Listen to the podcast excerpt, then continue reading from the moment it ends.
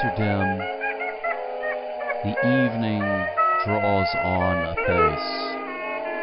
You're cuddled up with your favorite book, your favorite beverage. And now it's time to visit the Projectionists Lending Library with your hosts Eric Klein and Nathaniel Booth. Join us, won't you?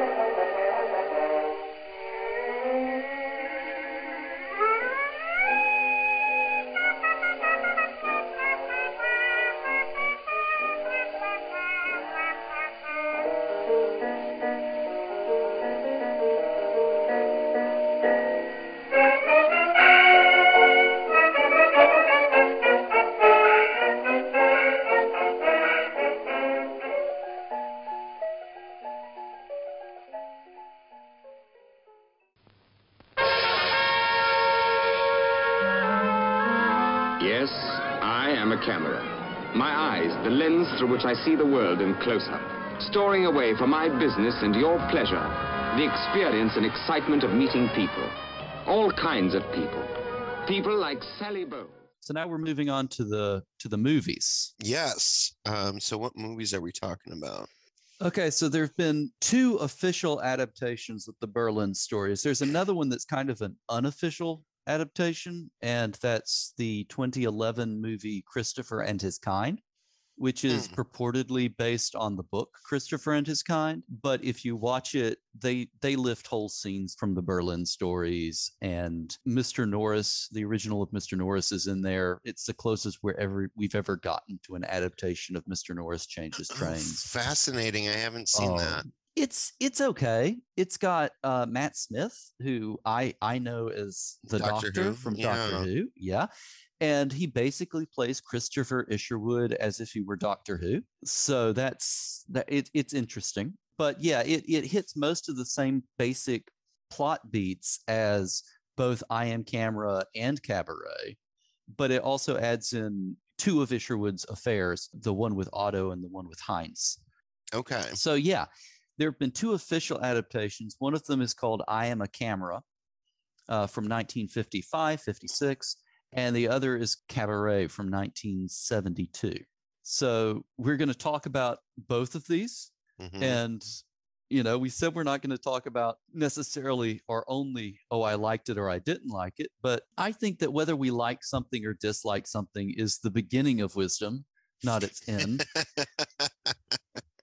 So let's start with I am a camera. What was your what was your take on I am a camera? I was so fucking bored.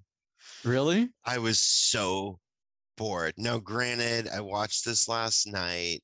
It's on YouTube and like It's- Potato Vision. Yeah, the like the resolution isn't great, but it was just like as I watched it, I'm like, yeah, I guess they have like the kind of the general plot points from the book, but the entire like life was stripped out of it. Like it was just Hmm. so pointless. I don't know. You like weren't- the the entire like kind of tone and mood and like how we talked about like with Berlin stories that like the centrality of rising fascism or rising political violence is not as present as it is in Mr. Norris Changes Trains, that it's on the mm-hmm. periphery. It's still always there and it's there tonally when you are reading the different characters and he's kind of emphasizing everyone's duplicity and everything. You still have a sense of this context, even if it's not quite as front and center as it in, is in Mr. Norris. And my feeling in I Am a Camera that this is like um, almost gone, like this feeling Mhm. of kind of dread, this feeling of cultural unease. It doesn't seem to at least at least in my opinion when watching it. I would love to hear what you thought. And and to me that made it very boring. There were definitely some funny moments and I can talk about them. Like there was one moment where Sally Bowles is uh who I, I don't remember the actress playing her in this. Julie Harris. Okay, yeah. So okay, so Julie Harris as Sally Bowles. There's a moment where she's um having a meltdown or whatever. And I think Isherwood is in the room with her, but she throws a shoe out the window. Mhm. And then um, they continue yelling at each other. And then she throws a second shoe. And The then, like, just like out the window. off in the distance, you can just hear, like, ow.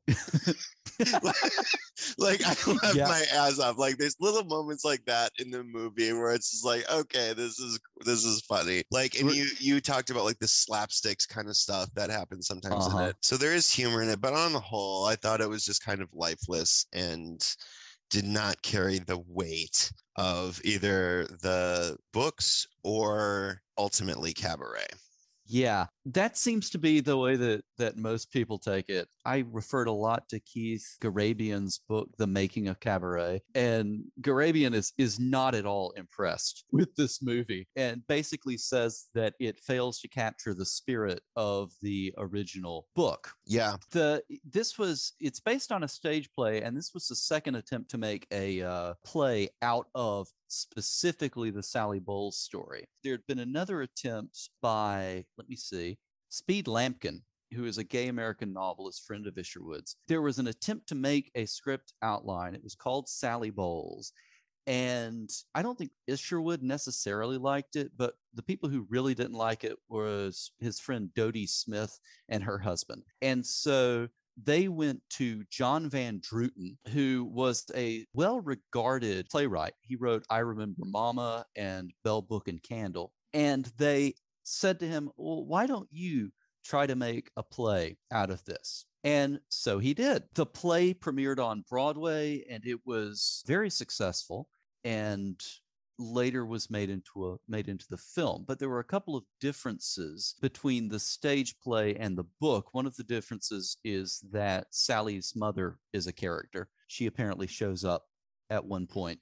Oh man. yeah and it's it's apparently pretty melodramatic and over the top apparently the play in general is pretty melodramatic it also introduces a sequence which is going to be important in every single adaptation of goodbye to berlin from here on out, including Christopher and his kind, it introduces a physical confrontation with Nazis. In the book, although Isherwood certainly doesn't approve of the Nazis, he doesn't actually attack any of them. Right. But in the stage play, I Am a Camera, he does get in a fist fight with the Nazis. And this is going to be an important element of every single adaptation going forward. That's interesting. And that's interesting in the way that we may remember the movie as a Mhm. more explicitly anti fascist work than it actually was. Than it actually was. Yes. The stage play and later the movie also made Isherwood's landlady an anti Semite because he wanted to give the Isherwood character the chance to openly attack Nazism. And That's bullshit. Isherwood, Like, why would you show her Yeah. like that? Like, she's fucking great. Isherwood hated this, and he actually insisted that the landlady's name be changed because he was terrified that the play would go to Germany, which it eventually did. It was translated into German and performed there, and that the landlady would see this and think that Isherwood was accusing her of being an anti-Semite. And the thing is, Oh. is like you can tell from reading it. I mean, like I said, I think she's the only character that stays the same in both Mm-hmm. Mr. Norris Changes Trains and then Goodbye to Berlin. He loves her. Oh yeah, You Oh, know what I mean? she's- Like he's she's- very fond mhm. of her. Like, and Yeah. yeah. he points out like her personality foibles, um, and that like she is talk about melodramatic and she will talk your ear off forever and blah blah blah. But like he's clearly very affectionate towards her. So that I, I- I, I don't like I don't like that change.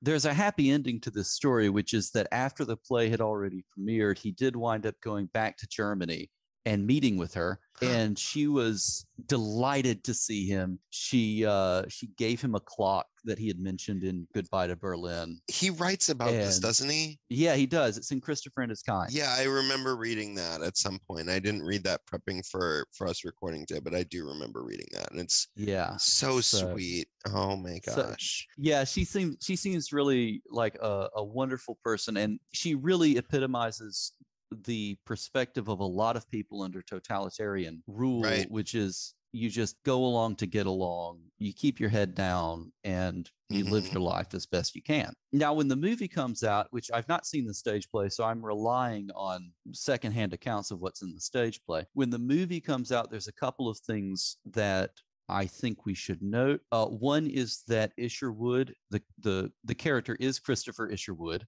or he's named Christopher Isherwood, and he is referred to in the opening voiceover as a confirmed bachelor. Mm, Now, going back to this this sort of subtextual queerness, and we're going to talk about this a lot, especially when we get to cabaret. Even though later on he tries to force himself on Sally, she she immediately gets onto him, and he feels very ashamed of himself. Even though he's later agreeing to marry her, he's still introduced as a confirmed bachelor, and in my eyes, all of his interaction with Sally read much more comfortably or much more naturally if you assume that the character is gay. The any sort of sexual interest he takes in Sally seems to come from a place of desperation or a place of worry or anger. And then later in the movie when he's agreed to marry her and she starts threatening him with more babies, uh, he panics and he leaves the room. He says, Mhm. "Daddy needs a drink."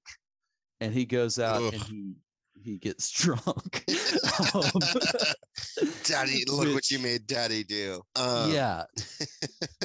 so there's this weird sort of uh, footsie with Isherwood's real sexuality versus what was acceptable to portray at the time. Uh, similarly, Was it was was I am Yeah. a camera American or British? uh, the movie. The I- movie. I think the I think the movie was. British. I think the movie was British. The play was on Broadway, but I think the movie was British.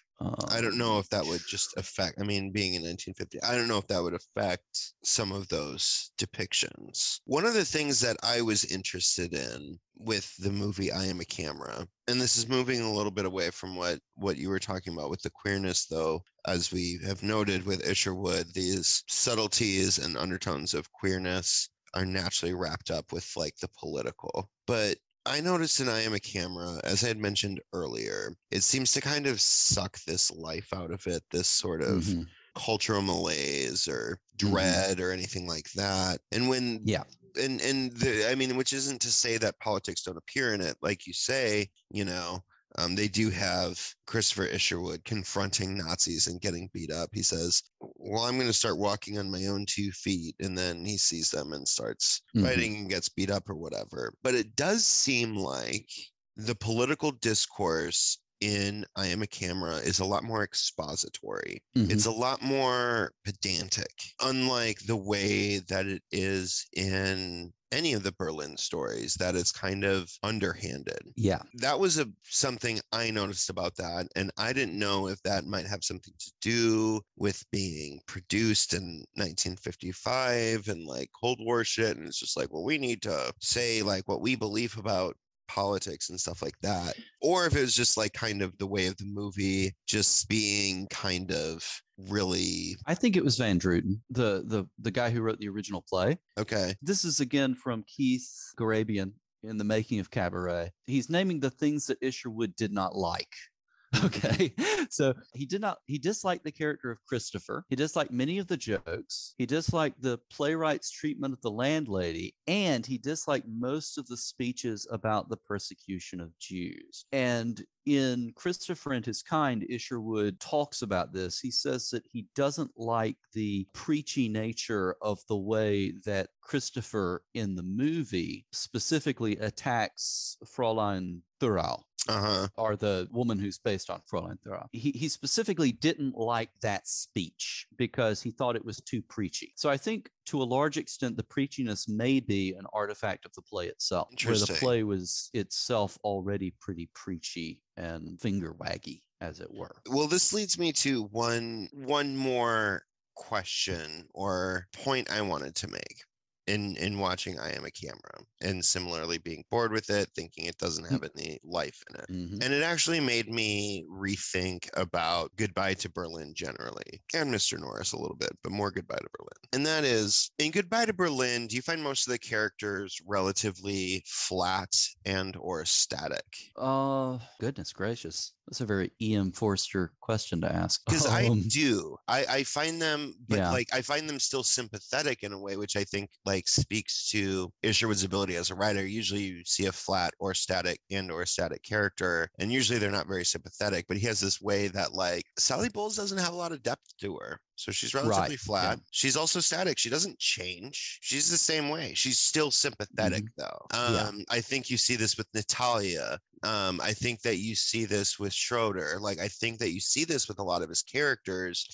They aren't very deep in terms of having a lot of emotional complexity because he's trying to create this semblance or this idea of no one's self aware enough because they're all just trying to distract themselves from the horror around them. But like, so no one's really introspective enough to like have like a sort of depth. So they're all pretty flat and they also seem to be really stuck in their ways. Now, what I find interesting about I Am a Camera is they're also all flat and static and totally un- un- unsympathetic. Like I don't give a shit about any of you. I don't care. Like you know, Mhm. like like it, it Yeah. completely loses. And, and again, like I keep returning to this phrase because I don't know how better to say it, but like it just loses the life of the book. Like it's just like it's it's just it's plot and yeah, more expository and it's political commentary. Yeah, I don't know. Yeah, it. I think you're right. Although I would, for instance, argue that Mr. Norris is is a relatively complex character in his sort of shifting allegiance and that sort of thing.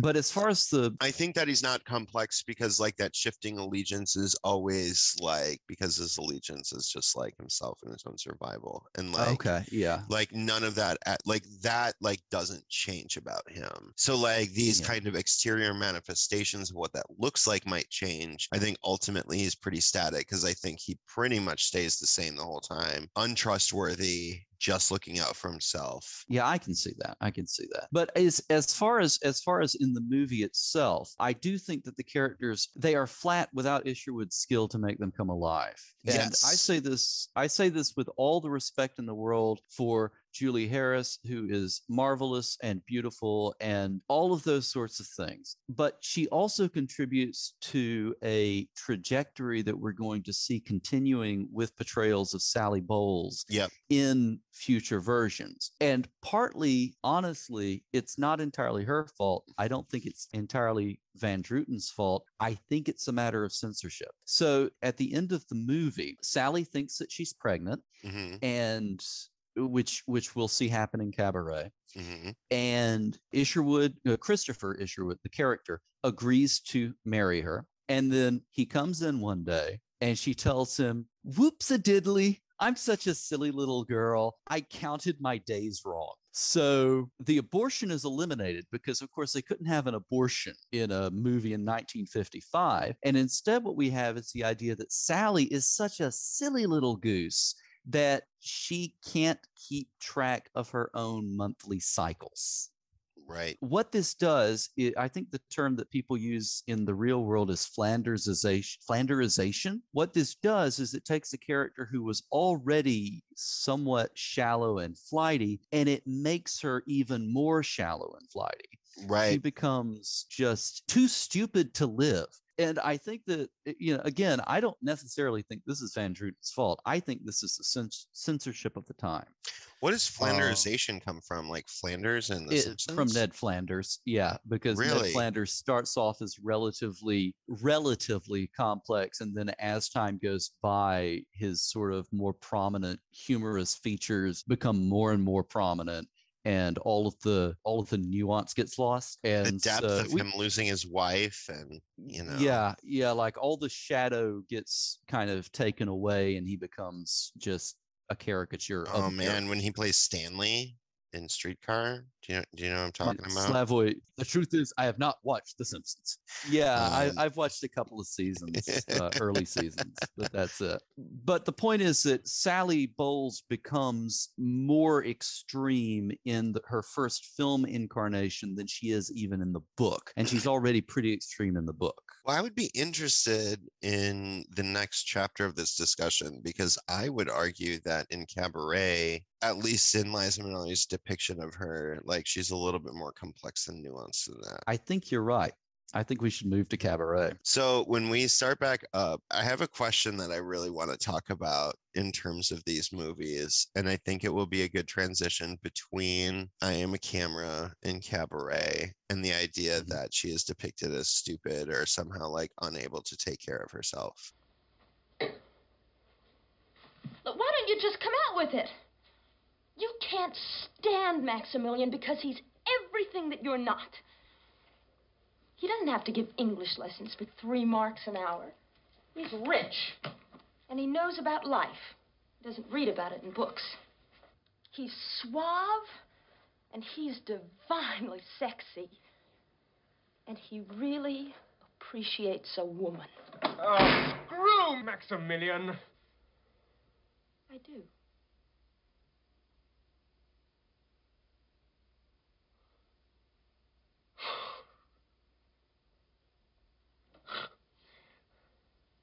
So do I.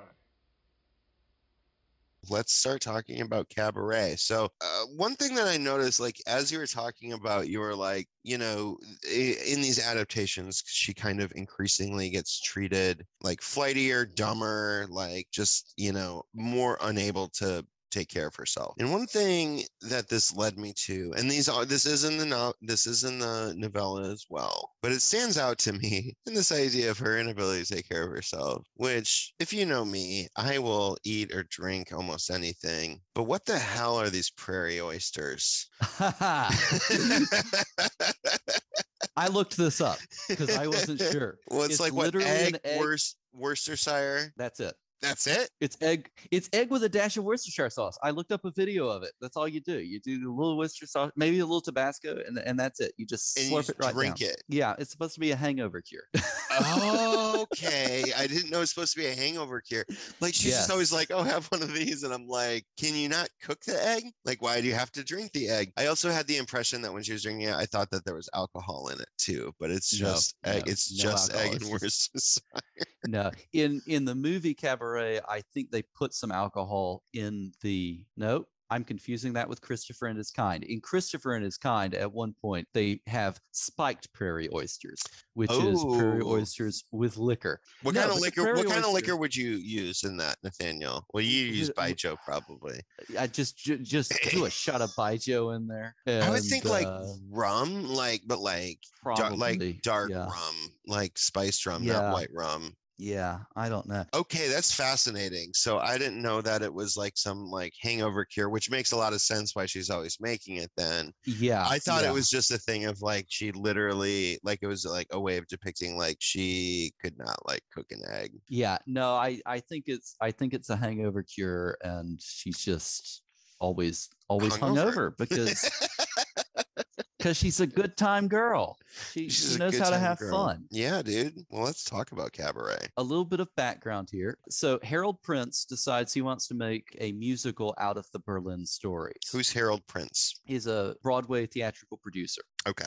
and he for some reason the rights were tied up with van druten so he had to get van druten's say so uh, or go ahead they make the play it's very self-consciously not your ordinary broadway show. The staging is somewhat abstract and it is self-consciously trying not to be what's called a diva show right? So a diva show is something like hello dolly right? Where you've got this big performance by a woman at the center of it and she sings these torch songs and this sort of thing. Now the play cabaret the musical has virtually no resemblance to the play i am a camera or the movie i am a camera in the broadway show the isherwood character is an american Okay. he is in the first run of the play he's straight they changed this in later versions he has a romance with sally bowles okay Right. the secondary story is between his landlady and a Jewish grocer who brings her fruit like pineapples as a way of courting her. And in the middle of the play, they've agreed to get married. They're having a party. And then another character who's not in the movie, not in the either of the movies, reveals himself to be a Nazi, says, You can't do this. He's Jewish. And there's a lot of turmoil They sing Tomorrow Belongs to Me. And then in the next act, the landlady decides that she has to go on living in Germany and that she cannot do this if she's married to a Jewish man. So she calls off the marriage. That is that subplot. Interesting. Why does The, he bring uh, pineapples? I have no, I think, okay, so my impression when I watched the stage play, and I watched a YouTube video of the 1993 revival, so it's somewhat different than the original version. Okay. My impression was that it was because he was a grocer and fruit was very expensive. And so Right. he was bringing her all this wonderful fruit so that she could have something good to eat. Well, that's I um have, I have two things about that. So one, like that makes sense because fruit, like his or like and pineapple in particular, has historically like had this kind of like regal quality to it. Like that's why they loved it so much, like in the South on plantations and stuff. Like, and you wouldn't mm-hmm. eat the pineapple. Like it was a centerpiece. Like it was a, Yeah, something you displayed. You know that transforms, and I really want to hope that it has something about that there's got to be a connection between that southern gentility and their obsession with pineapples and then into in the 1950s and 60s the pineapple becomes a, a symbol to like basically let another couple know like you're swingers. Like hey we're swingers you're swingers. So i hope that when this play is made that secondary notion of the pineapple would uh would have been known i think. Would would play into that. So we're looking at a couple of middle-aged German Weimar swingers. Fuck Um, yeah. like it's like it's like hey like this weimar decadence it's not just reserved for these young kids right, right. Old, the old the, the can get on it grocers and the landladies that they they partake Yeah. yeah. Okay. Now, when the time comes to make a movie, Mhm. the producers and also perhaps more importantly Bob Fosse, the director, Right. decide that they don't actually want to do a movie of the musical. They want to do a movie that's a more direct adaptation of Isherwood's Berlin stories. okay So what they do is they bring back Fritz and Natalia. Now, in the movie I Am a Camera, the subplot is about Fritz and Natalia who meet while Isherwood is teaching Natalia English. Fritz is making a move on her as a gold digger because this is what everyone in Weimar Germany. and she because she's like an heiress She's an heiress to the Landauer department stores. Ooh, so she's a very stores. rich she's a very rich Jewish woman. And the big twist in I Am a Camera, which I've looked, I don't think this is in Berlin stories. Uh, I've seen people say this is a return to the original Berlin stories, but I've looked. There's some implication that Fritz might be Jewish, but he's not explicitly Jewish. And there's not a sort of explicit romance with Natalia. And there's the not Berlin that sort of specific confrontation that happens in casablanca Yes. like where she's in the car um Yeah. and he's like oh and she's like no like i can't like i'm jewish and like you're clearly a fucking cab- nazi in, in cabaret. In cab- you said Casablanca. Oh my god, which I do that so much. like when I was telling Elizabeth, I was like, "Hey, we need to watch Cabaret," but I said Casablanca. I was like, "I figured you wouldn't want." She's like, "I, I like Casablanca. I've seen it before." I'm like, "Oh, you have?" I was like, "Fuck, I meant Cabaret." Yeah, I don't know why. I I don't Yeah. know why the the C and the A's, I guess. But no, you're right. yeah. Like there there it isn't, and in fact, because I went kind of looking through again and looking at my annotations and stuff, and by and large, like there's not a ton between Fritz and Natalia in general. No, in fact, at the the scene where Natalia meets Sally in the Berlin stories, Isherwood specifically says, "I determined not to invite Fritz." That's exactly where I'm at. He says, he says I had long says- meditated on the I, I had long meditated the experiment of int- introducing Natalia to Sally Bowles. I think I knew Mhm. beforehand what the results of their meeting would be. Uh, spoiler alert: it's not good because they're It's both great. Yeah. you know, they both hate everyone. Anyways, uh, I think I knew beforehand what the results of their meeting would be. At any rate, I had the sense not to invite Fritz Wendel. Yes. Now, what's what's interesting here is that uh, so in the book, the Berlin stories, it's a bad meeting, but later in his life, in Christopher and His Kind, uh, Isherwood says that he actually thinks that the original of Natalia would have gotten well, along quite well with Jean Ross, which is what you see happening in both I Am a Camera and in Cabaret the movie. They actually form a kind of a relationship. So the movie plays much more as a remake of I Am a Camera. It also reintroduces the millionaire who the American millionaire from the Berlin stories, Clive, But shows up in I Am a Camera. But in in Cabaret, he's like a He's like German, German, baron of some sort, and so he's Yes. kind and a swinger. and he's so he is kind of Kuno from Mhm. Mr. Norris Changes Trains. Yes. Yeah. that was yeah, like the- like I noticed that in watching Cabaret. I'm like, oh, like Mr. Norris Changes Trains isn't much in him, but I really felt like that character was is more based on Kuno than Clive. yes, for sure. And um, Especially because he gets kind of like swallowed up into like the nationalism yes. in the way yeah, that Kuno exactly. does. Yeah. But not like in, not in an outright like, oh, like I'm a fascist, oh, like I hate Jews way. It was like, a, oh, I have a duty to country because I am a baron. and I think I can control the Nazis. Right. right. Right. He's he's confident that once these Nazis get rid of all the lefties in the country, that he can Mhm. control them. Uh, he's a he's Yeah, a centrist. I, I definitely want to talk about the scene with him and Brian, aka Christopher Isherwood, in Cabaret when they're at that beer garden. Yes. Before we get to that, let's very Mhm. quickly do one more thing because I've been tracing the the portrayal of the Isherwood character's sexuality through Right. all of this. When they decided to make the movie, they determined that they were going to make the Isherwood character actually gay or at least bisexual. So this was their determination from the beginning Okay. and they wrote the script with that understanding and they cast michael york as a specific attempt to get away from the stereotype of fey effete homosexuals now this is something that's very funny to me i'm just going to mention it and move on in the book on the making of cabaret it says that they wanted someone with the quality of a prize fighter and they thought that michael york had the quality of a prize fighter. Basil I- Expedition? Yeah, yeah. I don't know about you, but when I think about prize fighters, I do not think about Michael York um, up there like putting up his jukes and fighting. He strikes Is Michael York fairly- Logan's Run? Yes, Okay, that's what I Yeah. thought. Yeah. he's also John the Baptist in Franco Zeffirelli's Jesus of Nazareth, and he played the Antichrist in the Omega Code, Okay, which is a fun bit of trivia for you. And then of course Basil Expedition Of course, Basil Exposition, in the Oh. Austin Powers movies. Austin Powers. movies, Yeah.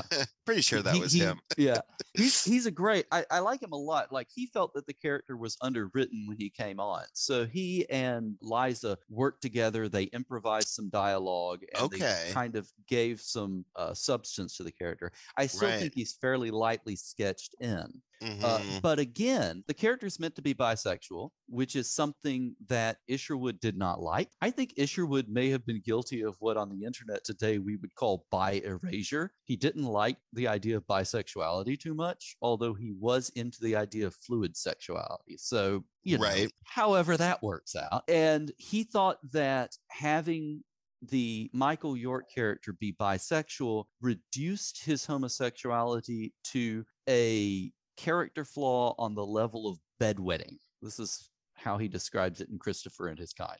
Like peeing your bed. Uh, like peeing your bed. Yeah. So uh, just just something you can snicker at and and is kind of a personality flaw, but it's not a part of his character. Right. Now I find Michael York, and this is nothing against this says nothing about Michael York himself, but I find Michael York tremendously unconvincing as a lover of Sally Bowles.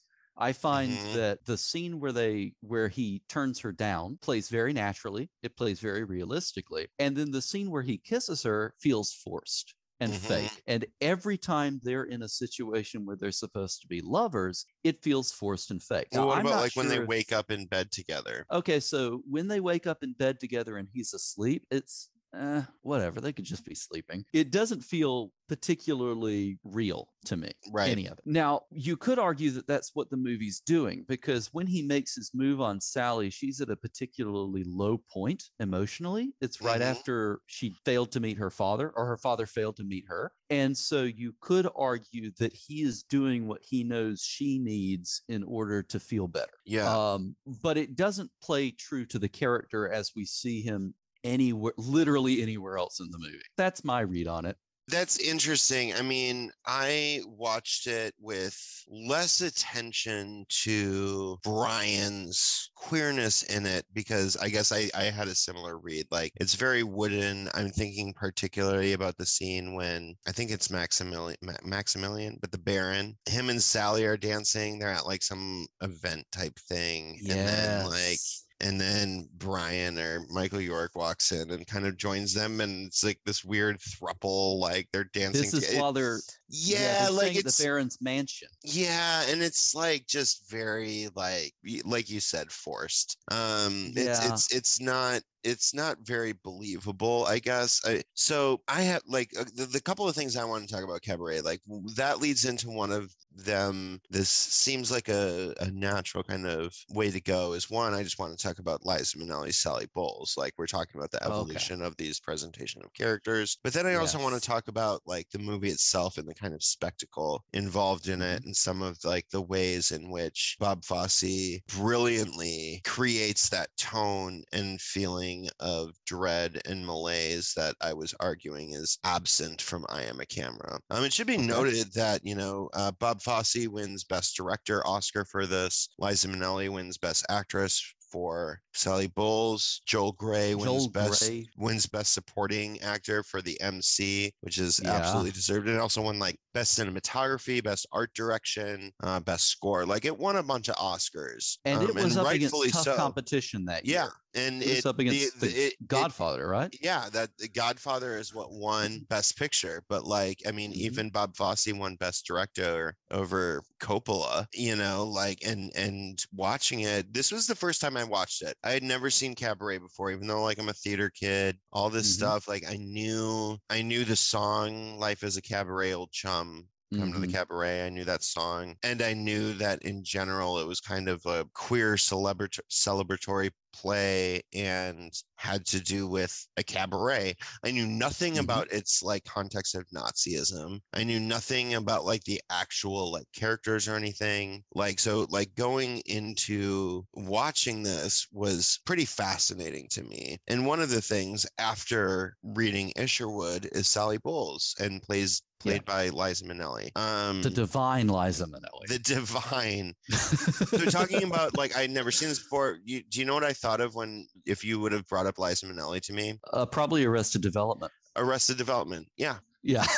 yeah. Um, but like, so, but like that's what I would have gone to. And so like watching is just like holy shit. And what they do in this movie, and whether this was intended or what you're talking about, like Liza Minnelli and Michael York like work together and improvise to like make these characters more complex. Sally Bowles is so much more complex and nuanced Mhm. in Cabaret than she is in I Am a Camera or than she, than she is in Goodbye to Berlin. Mhm. One major change, like which we can just get out the gate in the book, she's a bad singer and like not a dancer. And he's just like, oh, she just stands there like with her hands by her sides, doesn't know what to do, and like isn't a very good singer. And she's only a singer for like what a couple weeks, and like then Yeah. she like you know that place closes down and she like wants to be an actress, but like that's not what she does the whole time. Whereas like in the Right. movie with Liza Minnelli, like oh she's she's a bad singer, like no she's fucking phenomenal. She's and like amazing. yeah. she's amazing and she's the main attraction and like with that they were able to imbue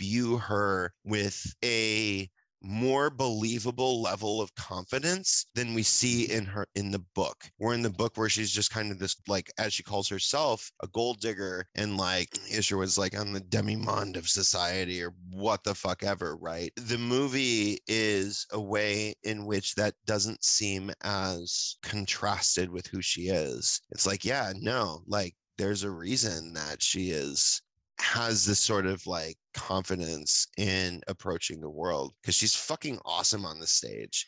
And the last thing I was just gonna say, she also seems more self-aware mm-hmm. of the ways in which she kind of sucks. Um, she seems more self-aware of them in Cabaret than she does in the book. Yeah, particularly in the scene right at the end after she's had the abortion and she like lists off all of her negative traits, which in a way she's parroting back what she thinks that Brian thinks about her. But it also shows a certain level of self awareness about where she is as a person and what she can deal with. And among the things that she with which she cannot deal is an infant. And so she's made this choice because she knows that she would not be a successful mother or Cambridge wife. Right. And so she makes this choice. One of the things that the Keith Garebian book points out is that when Prince made the stage play, he was very much consciously not making a diva musical. When you cast Liza Minnelli as Sally Bowles, it becomes a diva musical. Right?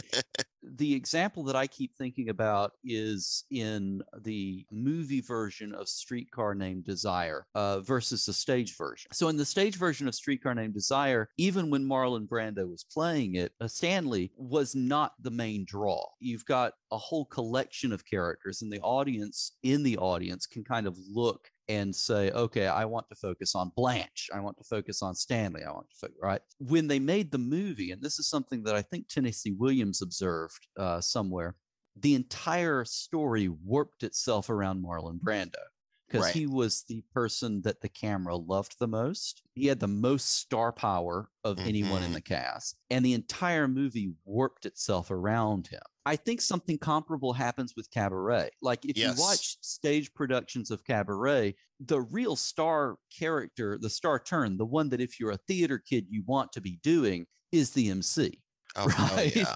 you want to be Well, that's not lost the- in the movie either. it's not totally lost because it's got Joel Grey there and he's phenomenal. Phenomenal. Um, like, oh my God. amazing. But when you get uh, when you get Sally Bowles played by Liza Minnelli, immediately the entire movie becomes about Liza Minnelli Mhm. because she is radiant. She controls the screen every second she's on, controls it. She when she sings Mein Herr, which was a song that was written for the movie. It's not from the stage play. When she sings Mein Herr, she is sexy and she is beautiful and she is totally in control. Which is mine Uh, hair? Is that the maybe this time? No, no, it's the one where she's on the chair. Okay. Da, da, da. Yeah, that was Okay. written for the movie. Maybe this time was also written for the movie. That song is where it's just like, oh my God. And Yeah. that it it's it's so amazingly done. And then like when it Mhm. backs up and like it's like an empty bar, right? Yeah. Like there's no one there. And it's just like See, that's fuck. that's down to Fosse. He called in. So the people who wrote the lyrics and music for the stage play, John Kander and Fred Ebb, right. uh, they were brought in to write additional songs for the movie. the The movie only keeps Maybe five of the songs from the stage play, and then one of the ones that was written for the movie was maybe this time. And Fosse called them in, and he basically gave them the lyric. He said, "I want the song to say this." And then they wrote it, and, And it's, it it's just- stunning. it's I mean that that eh, like Oscar right there. Like here. It's so good. It's so good that they even I think some stage productions use that song still. They'll bring it in. in and well, they certainly do in Schitt's Creek Yeah. Stevie nails it. Oh, see, that's also- Schitt's Creek. like it, like what I love about it is it's it's in in the sort of narrative arc of Schitt's Creek. This is where Stevie kind of realizes the sort of emptiness that she has in Schitt's Creek, and the song performing the song her makes her recognize that, and eventually like go seize the day or carpe diem or what the fuck ever. Whereas like Sally Bowles in the play, like it's more of a song of desperation or reinforcement. Mm. It's a song of like Yeah. no for real like maybe this time um and the fact that it's on an empty audience i think makes it like that whole fucking performance and scene so much more powerful but this brings me to a question so like and and this and this is definitely ties back to the play so it's a musical Mhm. but you you said like, oh, they want to make a different kind of musical. They didn't want a diva musical. One other thing they didn't want and didn't do is like the music is diegetic in it, right? Yeah. In that like it is. I think there. I think in the movie, like at least there's there might be one song where it's like kind of sung on spur of the moment, but otherwise it's not like typical musical in the way of like, Right.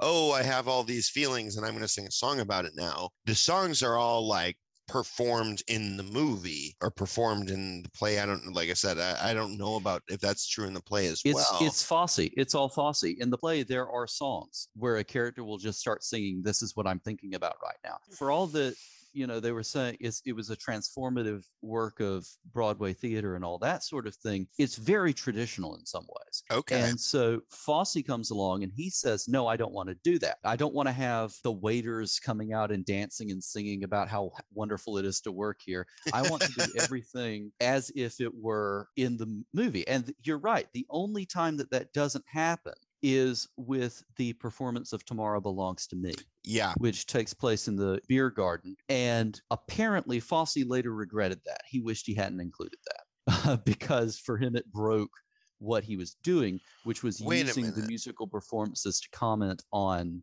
the uh, story. I thought that that was also diegetic, though. Tomorrow It is. belongs It's, to me. it's yeah, it's diegetic in that it's performed by characters there, and they're all aware that they're singing. Yes, it's not part of the cabaret conceit. I guess is Right. the point. Okay. um, Okay. where everything else is performed in the cabaret and it's part of the cabaret music. Tomorrow Belongs to Me is not. It's and it is kind of like and it is like just watching it like it's kind of a sharp departure in terms of the scene i mean what's interesting is the opening of the scene i mean just think about the way that the scene contrasts with the cabaret throughout it's outside Mm-hmm. it's during the day it is bavarian polka right. instead of jazz, right? So like this Mm-hmm. very traditional German music. It's just like there's all this, and it's a public space, a beer garden, rather than like a than a kind of hidden away private. There's there's a Mhm. way in which that scene emphasizes, which only gets reinforced in the end of the movie at the very end when we see all the Nazis in the cabaret when they weren't allowed there before. But Yeah. it's it's a way that emphasizes how the Nazis or fascism becomes like seeps into public spaces. Mhm. Yes. I think this is a good point where we can move to the the question about political violence and entertainment. Actually, Well, one thing I wanted to point out with that in terms of cabaret, but in terms of like the political violence in it, Elizabeth pointed this out to me. For listeners, Elizabeth is my dear wife, and my wonderful friend Nathaniel here introduced us, for which I will forever be grateful. But but like so, and she watches a lot of these movies with me, um, and and we watched cabaret together. And one of the things she pointed out, I think I noticed but didn't like put my finger on, was the way in which the movie stops like literally the camera stops and creates stills when there is Mhm. political violence. When they're driving and there's that murder and it has the bag over that guy's head and it's all bloody.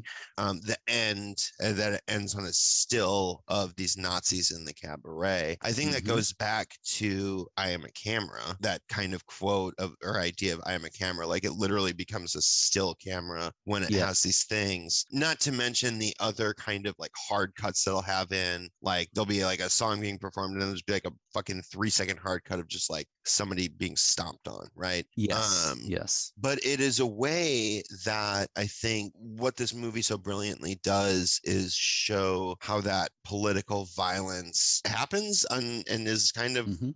Unnoticed or if not unnoticed just not cared about or like it being indifferent to yeah. which is how this this movie was kind of chilling to watch in 2022 Yeah, for sure. I think sort of a, a, a very traditional reading of this movie would be that the people inside the Kit Kat Club are hiding. Mhm. Uh, you you begin you begin with the the very opening song. He says, "So life is disappointing. In here, everything is beautiful. The girls are beautiful. Even the orchestra is beautiful." Right. right And so the Kit Kat Club becomes a space where people go to try to escape from not only the, the economic depression outside, uh, which is uh, sort of a subtext through all of this, but also the political violence going Mhm. on. But as the musical goes on, the cabaret numbers themselves become more and more politically compromised and violent right and which I mean they've got mud wrestling in the very beginning, so they're already kind of violent. But also the MC character becomes more and more obviously a demonic figure. And I think that in the movie particularly he's he's very much demonic. His his sort of doll like face, the way he moves, the way he grins and licks his lips is meant to be terrifying. One of the things that also Well, goes in here, uh, yeah. Just quickly, it opens and begins with him looking through this kind of funhouse mirror type thing. And of course, in the end of it, the still that we have, like when the credits roll, it's like through this funhouse mirror, and we see that there's a bunch of Nazis in the audience. But before it gets there, and in the intro, like when we first see it, like it's the MC looking through it. And at the Mhm. end, before it gets to being the funhouse mirror kind of reflecting the audience it is the mc looking into it after his last song um where he just is like auf wiedersehen and then bows kisses Uh-huh. his cane and just walks out and it's this walks way yeah. like as you're talking about him being a sort of demonic figure there's a way in which he can just kind of play between the different like on the outside and between the kind of political violence that's going on although of Mhm. course the subtext to that that we know as audiences is like dude the nazis are going to murder you like you're Yeah. you're you perform in drag like you are you're going to be murdered by the nazis Yep. And that's made explicit in the 1993 Sam Mendes restaging with Alan Cumming, where the MC actually comes out on stage. alan at play the MC? Yes. oh my god i need to watch that okay At the at the very end, he comes out and he's dressed in concentration camp garb and he's wearing a yellow star and a pink triangle. And that's the end of the play in the Sam Mendes staging. okay So yeah, that's that's very explicit there. One of the things that's interesting to me about the the sort of MC's characterization is that he's morally the the most difficult character to get a handle on because on the one hand he is a sort of Dionysian spirit running Right. through this whole whole thing, right? Uh-huh. he is the figure that enjoys you know, sex more than anyone in the play. The MC loves sex, but it's often shot through with violence. It's often shot through with exploitation. There's a sort of indication that he is exploiting his various cabaret girls. Yeah. It's also shot through with fascism for sure. There's a scene where he's, and I think this is one of those things that's intercut with someone being beaten. He is playing a sort of satirical version of a Nazi soldier Yep. while actual Nazis are beating people up. Yep. And there's also anti-Semitism. Uh, the song uh, "If You Could See Her Through My Eyes," where he's singing to a, a another dancer in a gorilla costume, and the joke is just see her through my eyes, she wouldn't look Jewish at all. So Oof. the audience is watching the whole time, laughing along, going, "Oh, this is funny. He's in love with a gorilla." And then he gets to the end, and it's got an arguably anti-Semitic stinger, where the joke is, "Oh no, it's not that she's a gorilla. That's fine, but she's Jewish." Right. Now, where this gets complicated for me is, I think that in both cases, you could make a case that the song is performing a satire. He's making fun of the Nazis. He's not on their side. He's making fun of anti-Semitism. Mhm. But this puts me in mind of Kurt Vonnegut's quote about uh, writers protesting the Vietnam War. I don't remember the exact quote, but he says that all these writers protested the Vietnam War and it had absolutely no effect on the Vietnam War. So there's the question of whether satire actually works. And then there's also the question of whether satire can be infected by the thing it's satirizing. And I think that that's See that latter that latter implication is like what I think is happening more here, and what what I think happens a lot in kind of culture, uh, mass culture generally with things. Um, what comes to my mind immediately is like Wolf of Wall Street, uh, Mhm. which is about like this terrible person, and it's satirizing this whole fucking. I mean, he fucking made his fortune on penny stocks, right? Like it's just Right. satire, and but it's just like people walked away like oh my god jordan what's his name or whatever like that's so awesome like i want to live that life of decadence Fight Club is the same way. Right? oh Where my satire- god Fight and the Club sort of toxic masculinity that came out satire of toxic masculinity, and people didn't read it as a satire. right and so like there's the danger of doing that and like so in the world of cabaret if the mc is satirizing it in this Mhm. way like he's running the risk of no people aren't reading it Yeah, as satire. They're reading, reading it as as like they're reading it as like this is like what you are endorsing or or trying to celebrate. Exactly.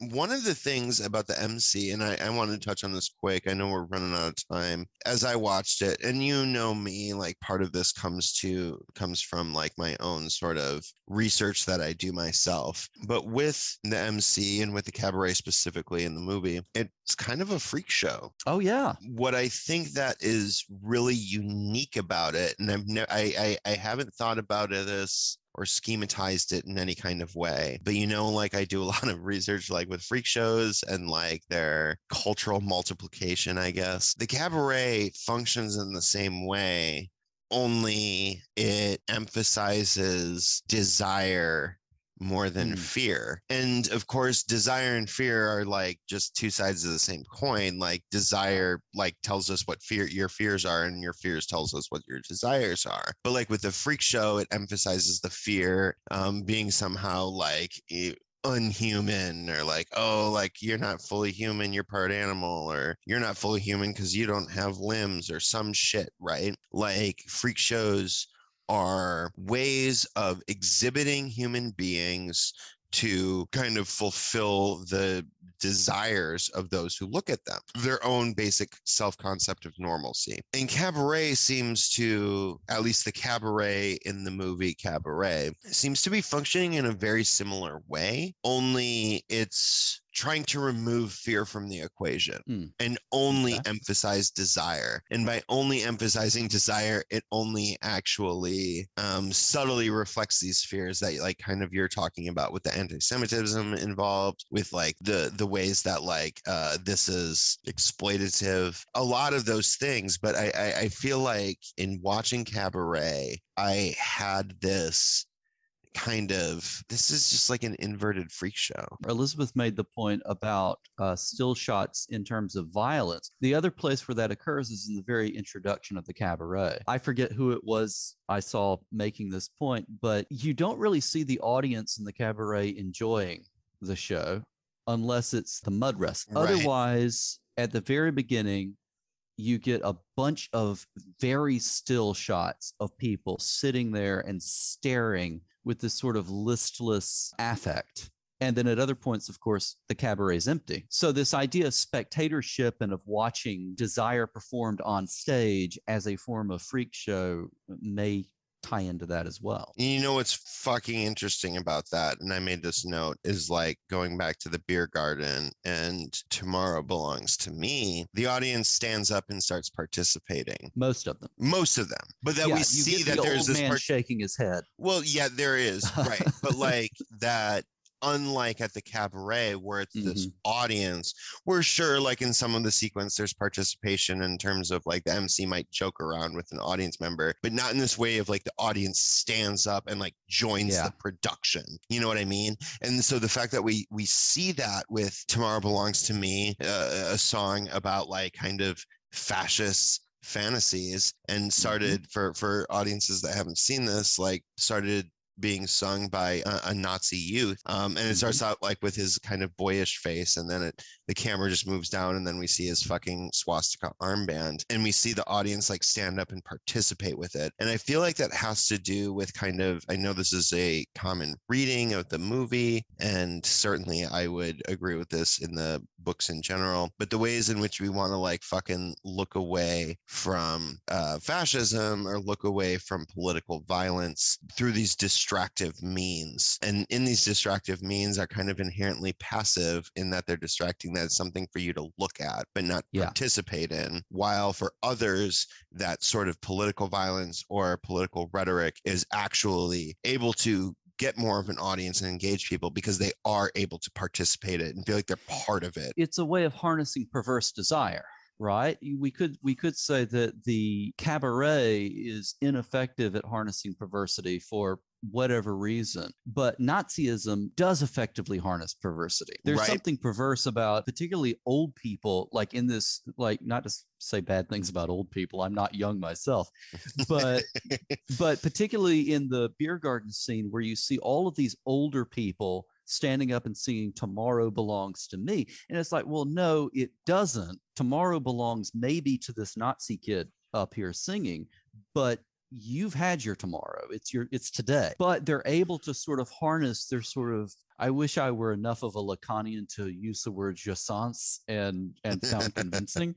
Uh, but it harnesses all of their sort of excess perversity and excess desire and it ties it to this image of the beautiful youth promising tomorrow. Whereas what you get in the cabaret is you get perverse desire, you get excessive desire, but it's all broken down. It's all no longer, it, it doesn't have the uh, political effect. It it's trying it's trying it's trying to be divorced from politics it's a Yes. distraction from them Yes. when i when i was talking about the sort of morphology from the book like through the different adaptations and then into cabaret even though cabaret is probably the furthest from the book in terms of plot i Mm-hmm. find it the most accurate in terms of tone in the way that it creates this sense this feeling what i think raymond williams would call a feeling of uh, a structure of feeling. Like it creates like this like just foreboding in it that is certainly there in the book and rereading the book and then watching cabaret i was really struck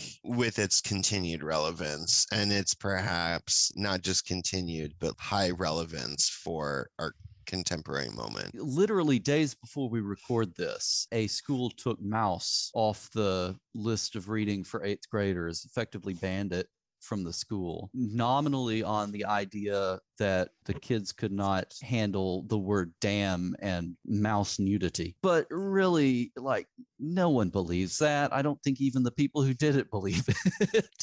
no Right. like talk about a bad faith argument Mhm. like yeah, and we just, it, I mean it was completely in bad faith like we know like what this was and they can talk about it in terms of discomfort because that's how they would phrase it well it makes kids Yeah. uncomfortable well fucking the holocaust should make you uncomfortable the rise of fascism in these books should make you uncomfortable yes, that's the yeah, point because I mean, yeah, because sole- like that's not the the sole point, but like, you know what I mean? Like, that's that's Yeah. that's part of it. Well, one of the things that Isherwood makes a point of in both the Berlin stories and Christopher and His Kind is that at the time that the Nazis were rising to power, they were looked on as a fringe group. They Right. were looked on as being sort of ruffians and, you know, far right extremists that could never actually hold power.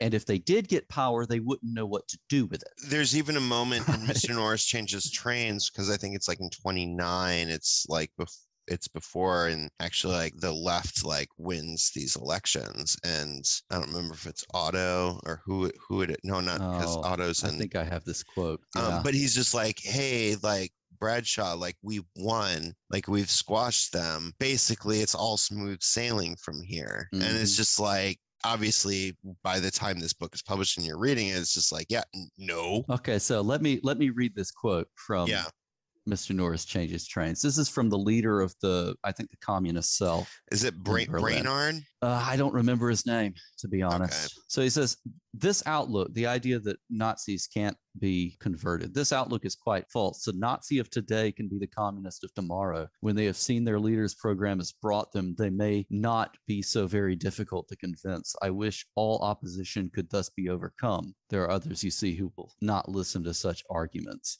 There's a feeling in the Berlin stories among the sort of leftward leaning peoples that Nazis just need to be talked out of being Nazis by being given good material historical reasons why they're Mm. wrong. And that if you could just implement the right leftist policies in Berlin, that the Nazis will immediately understand, oh, wow, these policies are better for me. And therefore, I am going to now cease to be a Nazi right this is something that's endemic in sort of left conversations today where where we say things like oh yeah well if people could just understand that left-wing policies are better for them and better for their children they're going to be left-wing we Mhm. we just need we just need Bernie Sanders to explain it to them and they'll understand and it'll be fine. What this neglects, and I think this is something that Isherwood understands, and this is something that I think Cabaret certainly understands, is that there is a sexual energy to Nazism. There is an element of pleasure there that having the right policies that benefit you doesn't have. Violence has a sexual pleasure to it. This is something even Christopher admits, Isherwood admits in his book Christopher and His Kind. Right? Right. Violence has a sexual pleasure to it. Being told that you are the superior race has a sexual pleasure to it. And I think one of the failures of the more politically leftward people in the Berlin stories is that they do not understand that they have to harness that perverse desire Mm, for politically fruitful ends. I think that's certainly something that cabaret can show is that the again the cabaret fails because it doesn't harness this perverse desire for any sort of fruitful end. It just sort of dissipates it. it it And- does it for its own end. Yeah. And so then it becomes a tool of people who are willing to harness that Right. jouissance for their own. Right. No, for real. I think that makes a lot of sense. And I mean, the other thing, obviously, in reading this right now and the sort of, and, and watching this right now and the sort of discomfort it provides is indifference is also not an option. And I think in all of the Berlin stories and in Cabaret, it shows the kind of the danger of pretending that that historical context around you does not exist Yes. and looking for pure distraction from it. And I find that really relevant to today as well. The way in which we see kind of rising violent political discourse. I see it in like some of my leftist groups as well. And I think that this is something that Isherwood points out in especially Mr. Norris changes trains is like we're all capable of violence. And that's also not a viable option for him at least. Yes. Although you'll never be able to take away someone punching Richard Spencer and running away from me. I will always treasure that moment. Uh, okay, I think that's so the we're- we're- complexity of it, right? That's what he Yeah, that's what yeah. he's fucking pointing out. Like, cause I agree with you. Aren't you ever going to stop deluding yourself? Hmm? Handling Max. Behaving like some ludicrous little underage femme fatale. You're. You're about as fatale as an after dinner mint.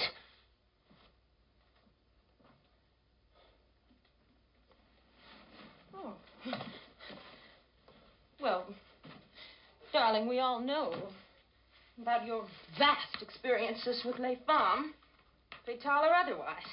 Uh, so we're coming up on the end of our of our time together. Let's talk a little bit about the legacy of Cabaret. Okay. Uh, you watched the Schitt's Creek segments. mm-hmm. What what's your general feel on how they treat Cabaret? Um, wonderfully. I mean, Yeah. I'm also, you know, I love Schitt's Creek and it's so wholesome, but they do cabaret in this very wholesome way. It's a time where Moira, you know, also like while wanting to be the center of the show recognizes that she's not even though um, when they actually get to the performance of it and stevie disappears for a while she's like in costume ready to go but like so Yeah. like it, it it it ties in with moira's kind of confrontation with like she can't be the sally bowles anymore one of the things i really love in the subplot of putting cabaret together in Schitt's Creek is one of the episodes that happens in there is Patrick's birthday. And mm-hmm. when they're going to be putting together a surprise birthday party for him, and they invite his parents. And then Johnny, Johnny Rose, accidentally, well, he doesn't do it on accident, but he didn't know that they didn't know that Patrick and David were Yeah. relationship together. And so, like, and meanwhile, this is when he is like rehearsing and preparing to be the MC. So, like, you have this feeling like he's also kind of like digging into some sort of like queer roots and like it confronts it like with his parents. And they're like, we're not upset that you're gay. We're upset you didn't tell us, like, blah, blah, blah. And then finally, of course, with the, well, okay, when Stevie and Patrick are practicing money together is fantastic. And Yeah. then finally, when we actually see the performance of Cabaret, it's primarily what we see from it because we've seen like little pieces of it throughout. Is Stevie performing maybe this time? And it's just like, she starts out really demure and like and then just like leans into it and by the end of it it's just like oh stevie i didn't know you had this in you. And it's a really i mean as Schitt's creek does with everything it's really wholesome. I really like the way in which it incorporates uh, cabaret and i think it like yeah interacts with some of the other themes that they're doing in the show at that time very well. Okay, cool. Um, I let's see. I, I wanted to mention a couple of things as well. Uh, one of which is that over time the the show has gotten more queer and more sexual as it's gone by. So when they revived the move the play in the 1980s with Joel Grey again, uh, Prince was again directing basically the same set but they leaned in a little bit more into the protagonist being bisexual or sexually fluid. When Sam Mendes made the 1993 version with Alan Cumming, everyone's basically bisexual. It's just a sexual extravaganza. Okay. Um, I I think the power of Alan Cumming compelled them uh, because he, he's a beautiful man. And he was especially a beautiful man in 1993 when he was doing this. This performance, I think, has to some extent uh, eclipsed the original Broadway version in terms of its influence. I spent a whole evening this week looking at different performances of cabaret on YouTube. Almost all of them have some variation of Alan Cummings' costume okay and almost all of them if they don't they're imitating his vocalizations uh, Okay. so in Joel Grey you know who goes happy to see you da da da da da right alan cumming yells you happy to see you like that and pretty much every performance i could find post 1993 does that so Okay. it's a tremendously influential version the Cummings performance is on YouTube. There's two versions that you can find. One of them has Emma Stone as um, Sally, and uh, her performance of Cabaret is actually quite good. Uh, with song. alan cummings Yeah, yeah, from 2015. He reprised the role. oh wow okay Uh, one thing that was unexpected to me was the the large number of high school performances I found. Uh, there are a lot of high schools that apparently put on cabaret, huh, and so if you're Good- curious, good for them and you have a yeah yeah it's that and with a minimum of bowdlerization too like they'll change some of the jokes around in the opening segment and that sort of thing but for the most part and and the costumes aren't nearly as sexual as in Right, the movie right, or right, the. Mendes version. but you know if you if you have a a high tolerance for uh teenagers making jokes about virginity and singing tomorrow belongs to me then it's something to worth, worth checking out. Uh, one other thing, and this is not from me, this is again from Garebian. Uh, the movie itself had a huge influence on movie musicals going forward, particularly Moulin Rouge and Chicago, both of which apparently uh, borrow quite a bit of its style. I can definitely see that for both of them Um, let's see here. In 2011, there was a movie version of Christopher and His Kind. We've talked about that already. I will mention this. In 1998, someone named Hilary Bailey wrote a book called After the Cabaret, which is about Sally Bowles and what she did after she left Berlin. It's on Amazon for $15 in Kindle edition. I did not I did not buy it but it is a thing that exists in this world, and I figured we should mention it. Okay, so that's the end of our uh, fairly lengthy discussion of Isherwood and uh, Cabaret.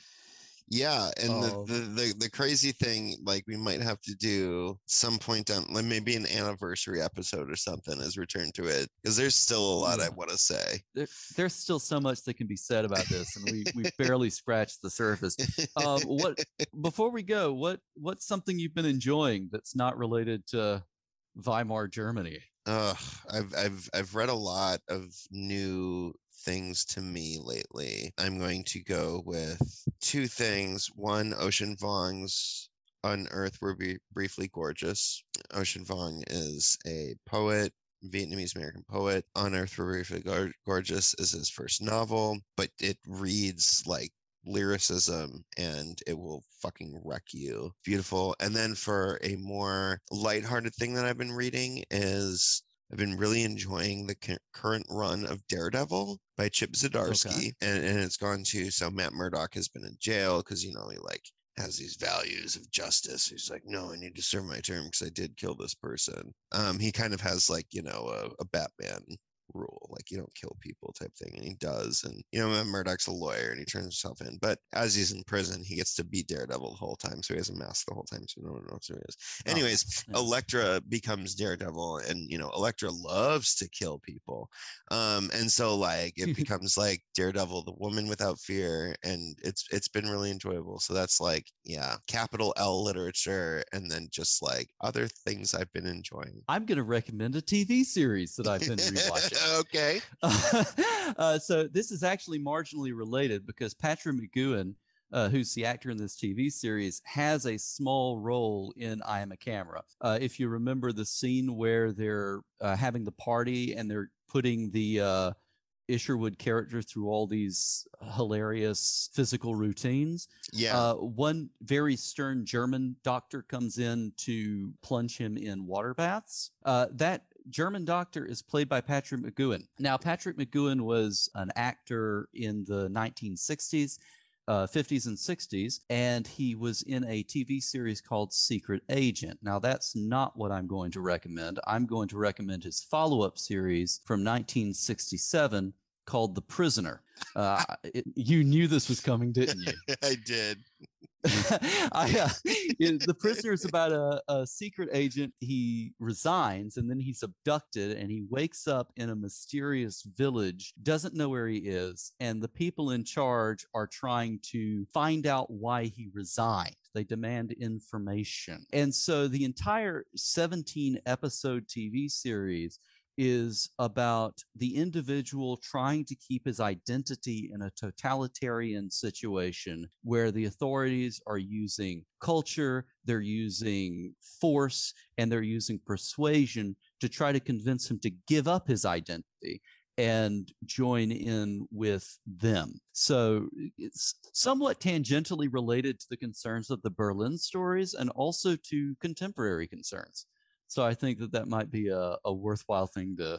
What's that streaming. Uh, it's on Amazon, I Okay. believe. Okay. Yeah.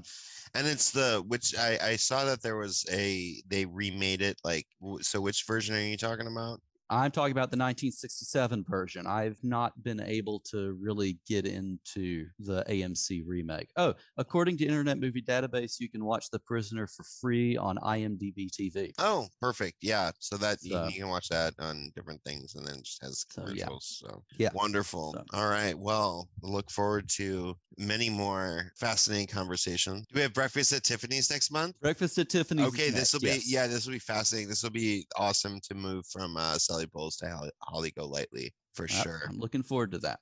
Okay. Absolutely. Well, All right. Well, I hope you all enjoyed. We'll see you soon. That's all for today. Thank you for joining us. Hope you join us again next time. Meantime, you can follow us on social media. We are at PLibPodcast on Twitter. On Instagram, we are at PLL Podcast. Or you can email us at projectionistlendinglibrary at gmail.com. Our cover art is designed by Kit. You can find them on Instagram at Designed by Kit. And our music is Rhapsody in Blue, which you can find freely available on the Internet Archive. Thanks so much, y'all. Hope to see you again next time at the Projectionist Lending Library.